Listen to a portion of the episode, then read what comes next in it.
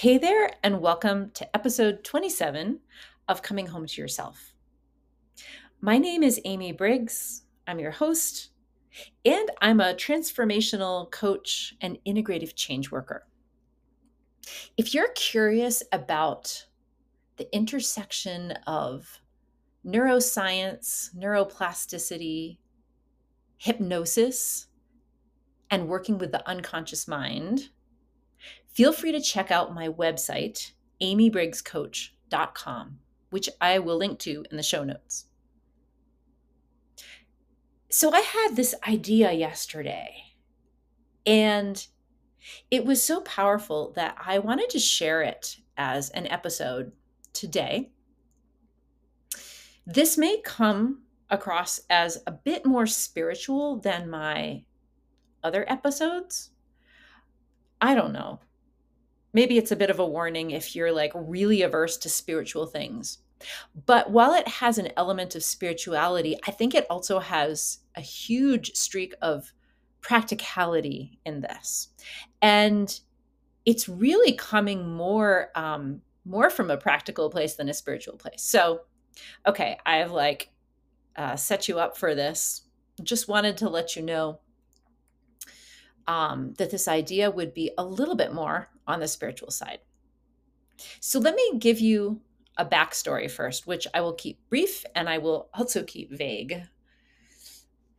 I have someone in my life now who I'm very close to who has been going through a pretty difficult time in life, a difficult challenge. And we've been close and closely communicating this whole time um, this whole like challenging time for this person.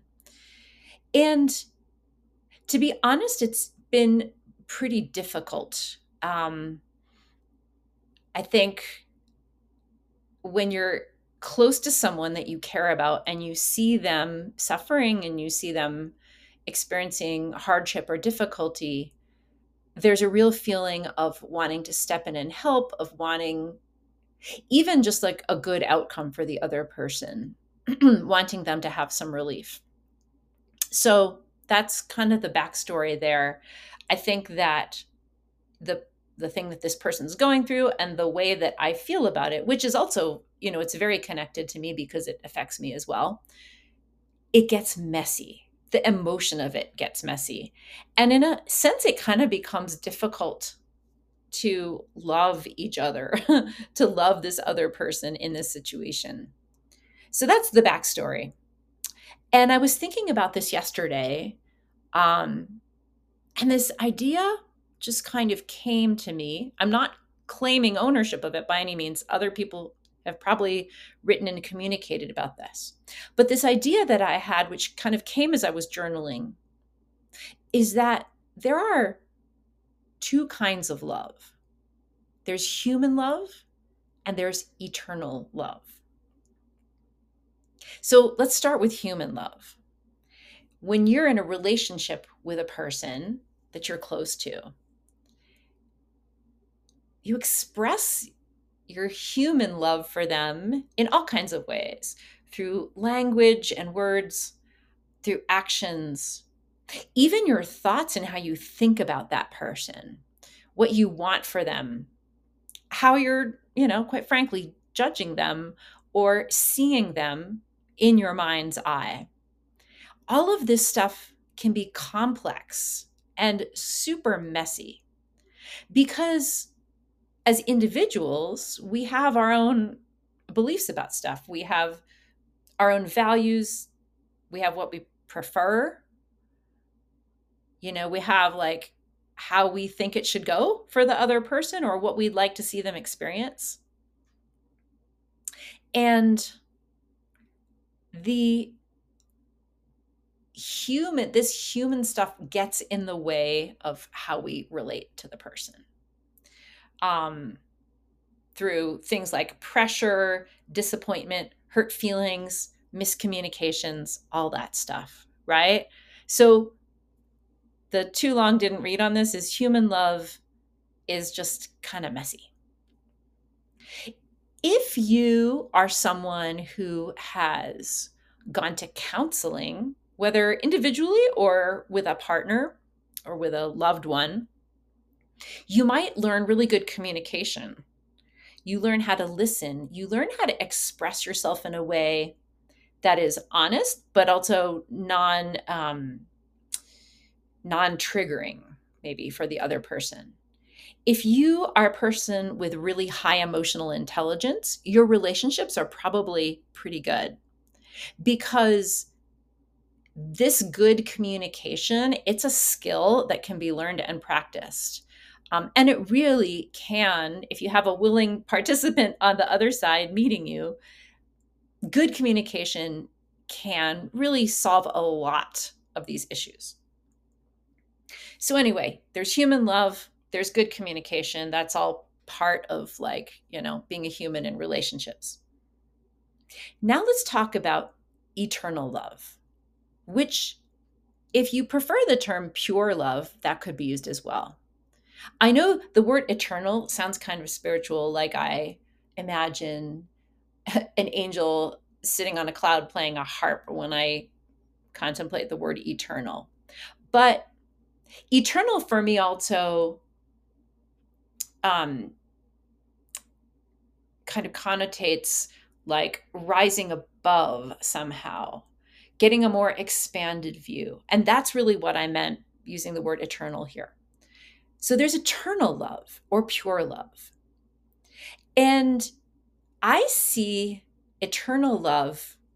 Bear with me here. This is the part that sounds kind of spiritual.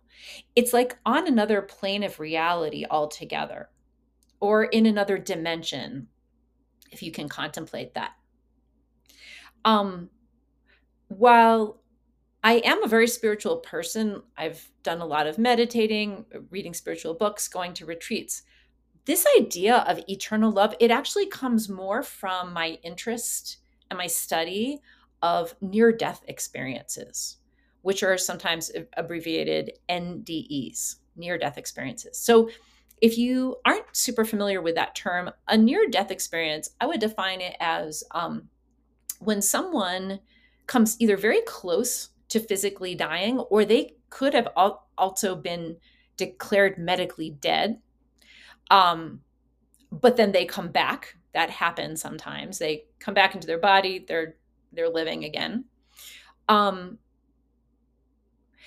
when someone goes through an experience like this, they often come back describing an alternate reality where they learned something, where they um, communicated with someone or some group of you know beings or entities and they they learn something about their their life. Usually ndes um, when people come back and they tell their story there is a greater meaning to it there's a greater learning i um, have been interested in these for a long time. It started with reading a book, it's a classic now by Raymond Moody called Life After Life.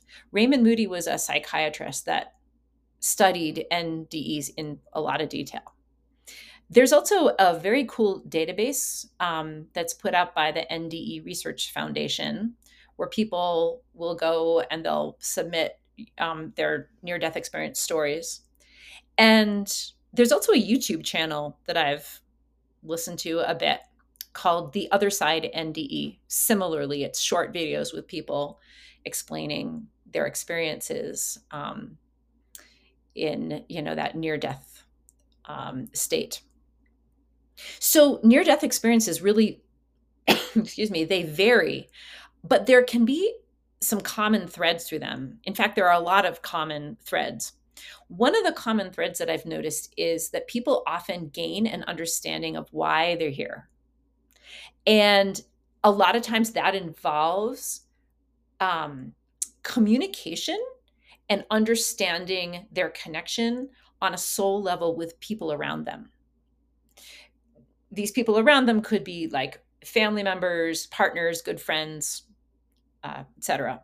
People who are close to you in your life a lot of times in these near death experiences people uh, they had communicated with loved ones who'd already passed on or they've communicated with people on this human plane who haven't passed on, but but that were present in some form in this other dimension.